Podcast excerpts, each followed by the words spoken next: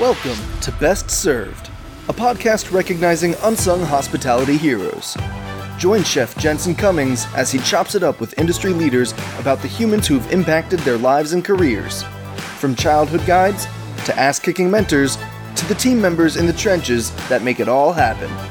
Help us celebrate these rock stars by sharing our show and nominating your own unsung hospitality heroes. Connect with us on social media at Best Served Podcast. Now, here is your host. What's up, everybody? Jensen Cummings here. Thank you for tuning in. Exciting show today. I always say that. Exciting show today. Joe Tripp, chef owner of Harbinger in Des Moines, Iowa, is on. Joe, thanks for taking some time. Hey, thanks for having me on today. A lot of I'm really excited to be here. You know, I'm excited. I said it multiple times already. However, fermentation. For anybody who knows me, you know fermentation. It's uh, I'm partially fermented myself. You know, maybe that's too much alcohol, but a lot of it has to do with food fermentation. Over the years, been a big thing. You and I connected in a meaningful way. Had an amazing meal at your restaurant. We got to geek out and uh, we speak the same language. So we're going to get into that. We might lose some people as we go crazy down this rabbit hole of fermentation. That's okay. It's for you and me and the handful of nerds like us. So we'll talk about that. Before we get into kind of that story, tell people specifically Harbinger. What's that all about? Yeah, so Harbinger's a chef-driven, um, you know, locally or hyper local restaurant uh, on the historic Ingersoll district of Des Moines, Iowa. Um, I opened it about three years ago, and uh, we're going strong. I love it. Cool, cool spot. I I really like too. The first thing you walk in, the kitchen is like right there. Like instantly, you feel the energy. You can hear the banter in the kitchen. I was struck by that right away. So uh, check it out. If you know, you know, and if you don't, get there. It was on everyone's top list when I came through Iowa last year, mostly doing brewery tour stuff, checking out and connecting with a lot of brewers out here as that scene has exploded. I said, "Where's sure. the three places I have to go?" And you were on everybody's list, and rightfully so. So that's great. All about acknowledging. Hey, that's awesome. So, let, right? That's it's the best you can be. If other people in the industry say this is the spot, that's the spot. So that's that's what take, we're shooting for. That's it. Take us back for you. When did you first catch the hospitality bug? How'd you get into this crazy industry? You know, um, I graduated from the University of Iowa in, in 2008. Um, there it was a really bad market for getting a job, and I was tired of school. I didn't want to go uh, to grad school and continue my education. What was your degree in? Uh, psychology and philosophy. So oh yeah, really not much you can do. Yeah, not much you could do with that uh, on the job market right out of school, especially in 08. Um, but I had been cooking, you know, mostly breakfast restaurants, nothing too serious. Um, and I really liked it. So I figured I'd take a gap year. Um, and that gap year has turned into a career. Um, I ended up moving to Colorado and working out in Denver for Alex Seidel uh, and under Chef Matt uh, Vawter. Um, it was a great opportunity, great experience. Those guys um, taught me a lot of what I know and really got put the passion into me uh, that that helped me develop what we've developed. Yeah, they'll do that. And between fruition, which is legendary, and you know, Alex won a James Beard for his work over the years there, and Mercantile, their farm. Alex and I have been talking a lot about what's happening at their farm. So they just connect the dots between like the land all the way to the plate in a very meaningful way. And I know that that really resonated with you. And so then you come back to Iowa and say, I'm going to open a restaurant. How did that come about? You know, I moved. I moved back to Des Moines without really the intention of of sticking around here. Um, I ended up getting a job for a place called Alba under Jason Simon, who um, he was a James Beard uh, nominee, and I want to say 2015, if my memory serves me right. Um, and I, I, quickly grew into the sous chef role as they opened their second restaurant, and eventually took the kitchen over. Um, and it just kind of kept going, you know. And uh, I got to the point where I'd been nominated to twice myself um, yes, as congrats. the chef at Alba, and I was I was ready to do something. I approached Jason and said, "Hey, I'm I'm ready to do my own thing." And you know, he partnered up with me. He's been extremely supportive ever since. So. Oh, so he's actually a partner in the restaurant in Harbinger. Yeah. Yep. Yep. Oh. Jason. Jason and I opened that as a as a mutual partnership, and he's been giving me you know the ins and outs of the business, the money side of things, um, and it's been very insightful. Help, certainly helped me survive uh, these current times for sure. I mean, the business is most of it. The cooking tends to be the easy part, tends to be the part that, unfortunately for you, you probably get to spend less time on than you'd actually want to. But it empowers that everyone else can because you still have a yep. business. So I think that's super important. So let's uh, let's talk let's talk fermentation. I just want to get into it. I, I'm chomping at the bit here. Fermentation. Hell, let's give people a little definition. When somebody says fermentation, food fermentation, they go, Joe, what the hell does that mean? You know, what's kind of your answer to that? I'm sure you get asked that question all the time. Yeah, you know, fermentation is a process of preservation, um, usually through a development of, of acidic acids, lacto uh, fermentation. You know, there's a bunch of different ways to approach it, but we look at it as a means of preservation um, first and foremost, and secondly, it's a way to stretch our product and yes. make sure that uh, we're really using everything uh, that we have coming through the doors because we use expensive product. So um, it's a great way to use those mushroom scraps, the berry tops, um, and everything, and also as a flavor enhancer. So it really does uh, uh, expands our repertoire quite a bit just to have it in there. Yeah, flavor enhancer is something that uh, I've noticed a lot. I think it's very interesting when we talk about the flavor of it because you're amplifying what feels so often as the purest form of that ingredient. And I didn't know that early on in the game. I mean, kimchi was really one of the first things that like got me into it and interested in it, and uh, and a couple hot sauces. Those are just by design of the base recipe are so intense already. I didn't understand the impact that the fermentation was having versus the ridiculous amount of chili and garlic and gochujang and things like that. So was there a first time for you when you realized, wow, this tastes more like cabbage, more like a radish than a radish does? Because it feels like that sometimes when you ferment something, you bring out a uh, whole another level, especially umami that adds depth to it. Was there one ferment or a, an item that you tasted or an unlock for you, kind of in that flavor enhancer side? You know, recently we've we've kind of gotten away from fermenting for the sake of fermenting, which I think is the hmm. way I see a lot of people doing it. Now we use it as another way to push the flavor we have going on. So, yeah. um, recently we've been making a fermented mushroom vinaigrette, uh, which is a dressing that we use for a lot of potato dishes, a lot of mushroom dishes. Um, and it doesn't necessarily stand out as a component as itself, but it really intensifies the mushroom flavor from the mushrooms that we have. Um, so, like we just cleaned, you know, a bunch of chanterelle mushrooms. We uh, we found in the woods this week. And it was what are we going to do with all the trimmings and all the stalks or stems from them? Um, and fermentation is always a great way to make use of that and to amplify, you know, what naturally comes out of the mushroom.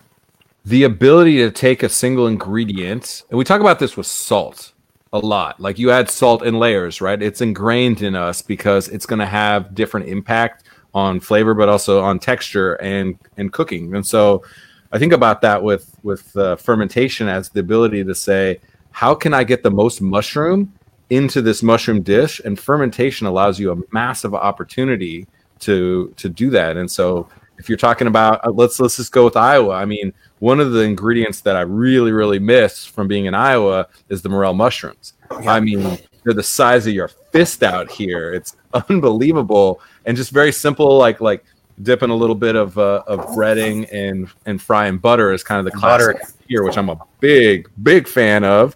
And I think about a dish like that, and I imagine the layers that you could create of, of taking the ugly bits and the stems, and then all of a sudden creating uh, a little ferment out of that and amplifying, and all of a sudden, like it, it takes it to another place. Talk about that. Talk about the ability to make a mushroom more complex than a mushroom. Well, you know, it's it's bringing that natural umami acidity out of out of the ferment, right? So the chanterelle mushrooms that we just fermented will have a vibrant electric electric flavor that you wouldn't really pull out of the mushroom naturally. Like you're not going to saute a chanterelle mushroom and get this natural acidity and umami flavors that you get when you lacto ferment something. And so just adding that drop in it, very few of my customers, if any, are going to say, "Oh yeah, that's a that's a fermented mushroom vinaigrette. But right. they're going to know it's a mushroom. You know, I, I intensified yeah. the flavor profile uh, that we were going for, and then that ultimately, by adding some salt to some some scrap, um, makes for a stronger dish, uh, tenfold. So, fermented foods. They can be very scary to some people. They think right. of fermented foods and kimchi is one of those things you think of. Or you think of fish sauce. You think of these funky intense it's, it's stinky feet. It's like farts. Like it's you know and i get right. it. Sometimes there's yep. some some uh, intense aromas but i think of i think of french cheeses and some of the stinkiest cheeses are the sweetest most delicious and delicate possible flavor profiles you can imagine. Fermentation is very similar. So this is my approach, and, and I'll kind of let you talk to it. I tell people all the time, it's like, you're into fermented foods. I bet you you had coffee today. When's the last time you had some yogurt, chocolate? And they go, wait, what? I was like, fermentation is a technique used so broadly that you are probably consuming multiple fermented foods and not even realizing it. And so that's kind of the way that people go, oh, okay, well, tell me more. Do you have a way that you kind of navigate that conversation with people, getting them to to trust you i think is what it is. You know i think we usually avoid the word fermented on the menu just because oh. it does have that we'll use the word soured a lot of times. Um otherwise your menu would say fermented like 17 oh, times like a million yeah, exactly. um but you know i think like you said giving it to them in a way they can relate. Of course kimchi is always one of the first ones that most people um, but like you said you know once you start talking about beer and all the things that people know about on a day-to-day basis and, and talking about how they got from that's not a natural product. That's a product that went through a process. Yes. um, you know giving them an idea that it isn't always funky um, it isn't always you know hit you in the face. Sometimes it's pretty subtle. Mm-hmm. sometimes the changes that you get out of the product from just a little bit of fermentation can be pretty changing. Yeah i'm with that 100% uh, your crew as now fermentation is such the bedrock of your concept, clearly your ability to communicate the ethos of that, right? And then also the practical kind of techniques to it. So let's take some time. Let's take, you know, 5 minutes or so. Like I want to dig into a little bit. Lot of of cooks, lot of emerging chefs that watch the show. I want to give them a little roadmap. Yeah, fermentation. I made a hot sauce one time. I made a kimchi one time. I, I don't know. But for you and I, it's like this is this is the future of food. Full stop. Fermentation is the future of food. The way that you go about that is multitudes of ways. For you, communicating with your team, new cook walks in the door. What's the conversation like? Let's take us through that process with getting somebody on board, and then we'll get into some techniques uh, that yeah, you're trying to teach.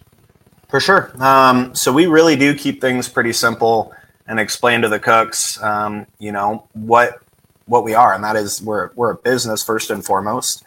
Um, and I like to kind of teach my cooks um, the numbers game. That was something that I never never learned as a as a chef growing up. It was something I learned, you know, from Jason, my business partner.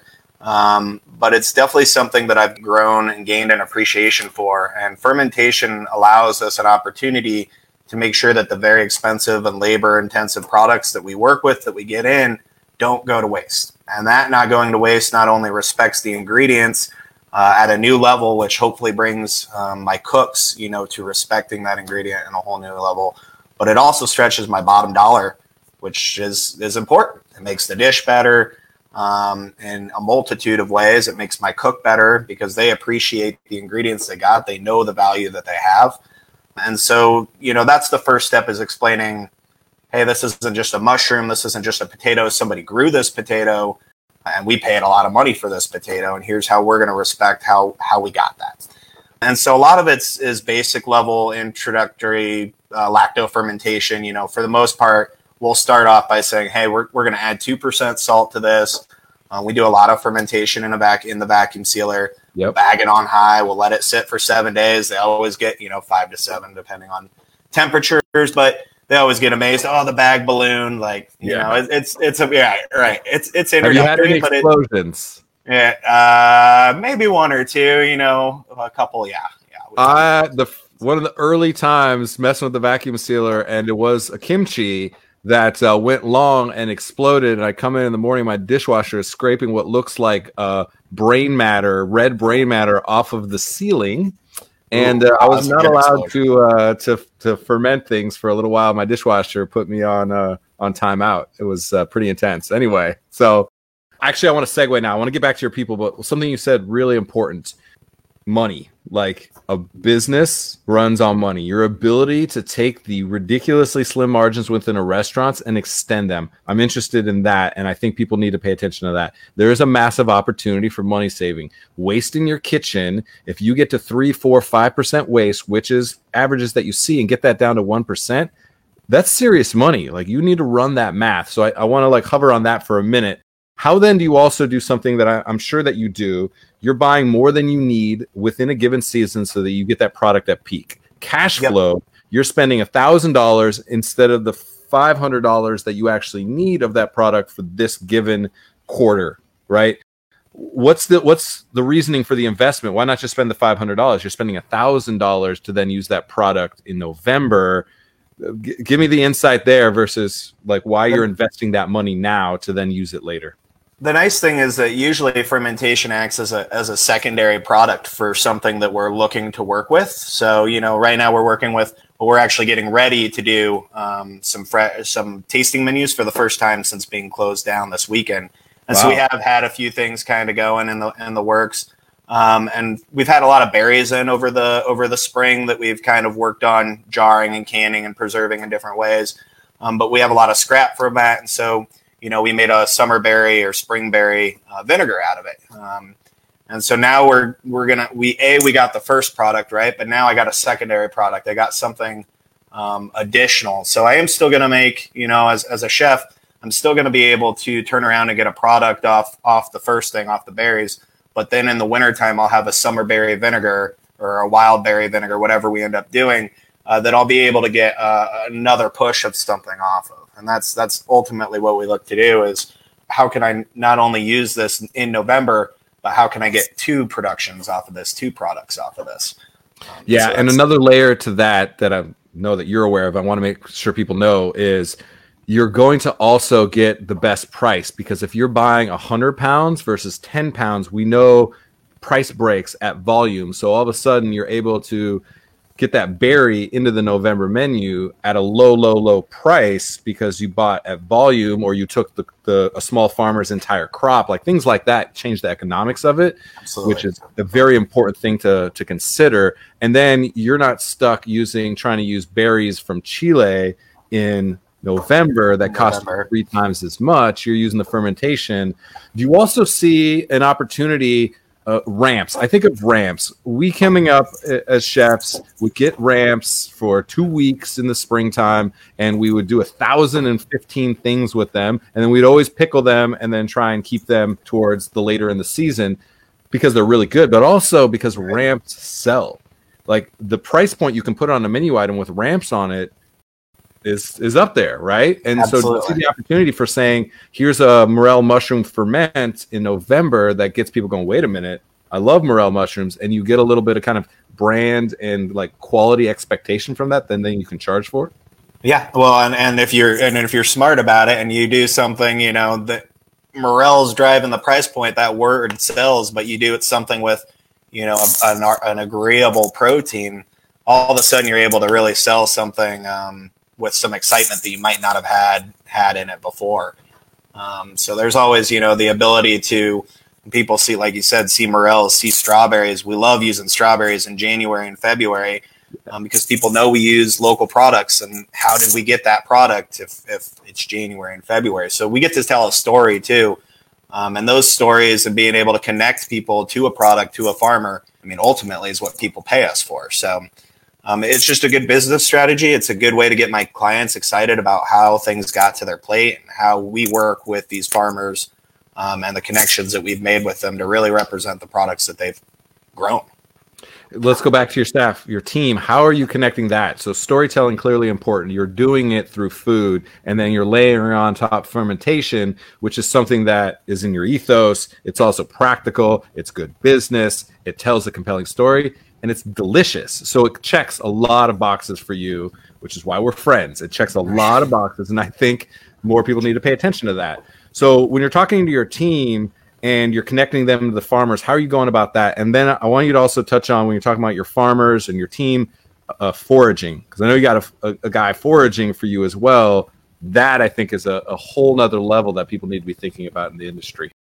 Yeah, so you know we we make really close connections with all of our purveyors, um, farmers, but I mean even our plates in our restaurant are handmade by Iowa artisans. Our soaps, our candles are hand poured, um, and I think that's really important. That's the main driving point between with what we do at Harbingers. It's all about Iowa. It's all about what we do, who we are, and how can we support our community.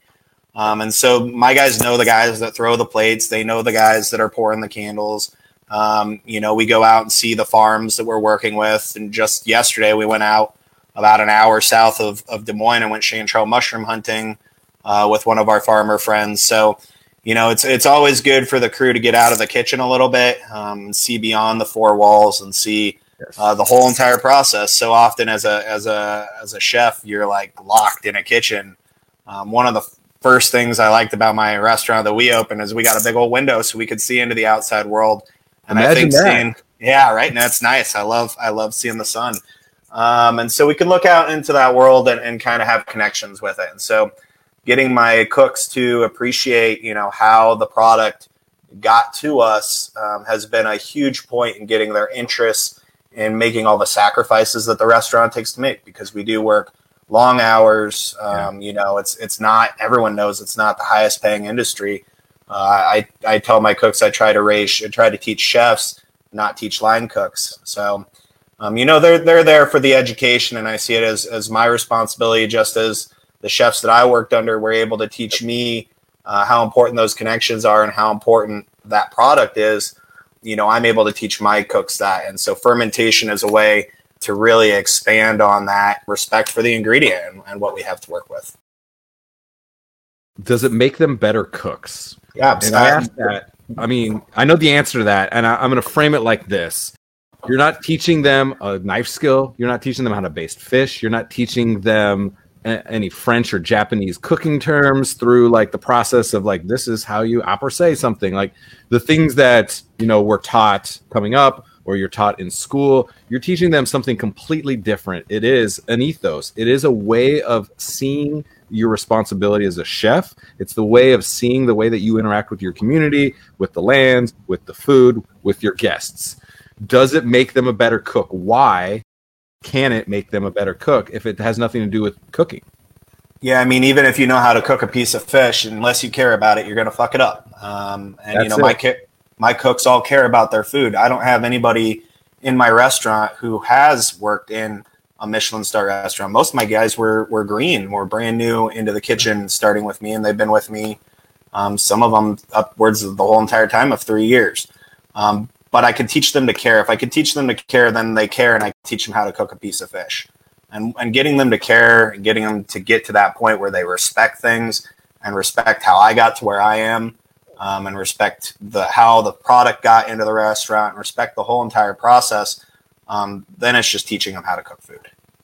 And as we mentioned from the business owner, chef owner standpoint, the food is the easy part. Easy. Yep. It's really, really hard, but it is the easy part in comparison because it's what you know. It's come so natural. It's all the things that lead to it. We've been talking about on this show a lot it's not what's on the plate, it's who gets it to the plate. That's what really, really matters. And that's clearly what you're really putting into your ecosystem from the farmer, the forager, the guest, the staff itself.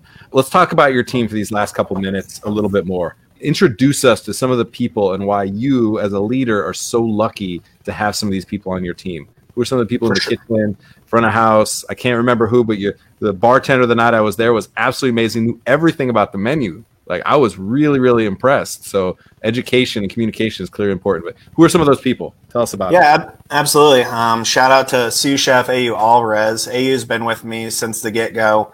Um, you know, he's one of those kids that came into the restaurant with no kitchen experience. Um, he started at the bottom. I think on week two, he was in tears out of frustration and sh- he started in the middle of restaurant week Oh, um, yeah, yeah. So he, he, he got thrown into the burners there right away. Um, but you know he's he's climbed a long ways. He's put in a lot of sacrifices, a lot of time, and and that's because he cares. Um, and so, you know, big shout out to him. He's really helped me through uh, these last couple months, as has everyone. My front of the house manager, uh, Caitlin Kennebeck, she's been with me, uh, I think two, maybe two and a half years. Uh, yeah, two and a half. Um, she started as you know a server. She had been a cheesemonger before. Um, obviously, very passionate about food. Um, but we brought her in. We took her uh, to get her introduction for SOM test, and she's working towards getting her level one.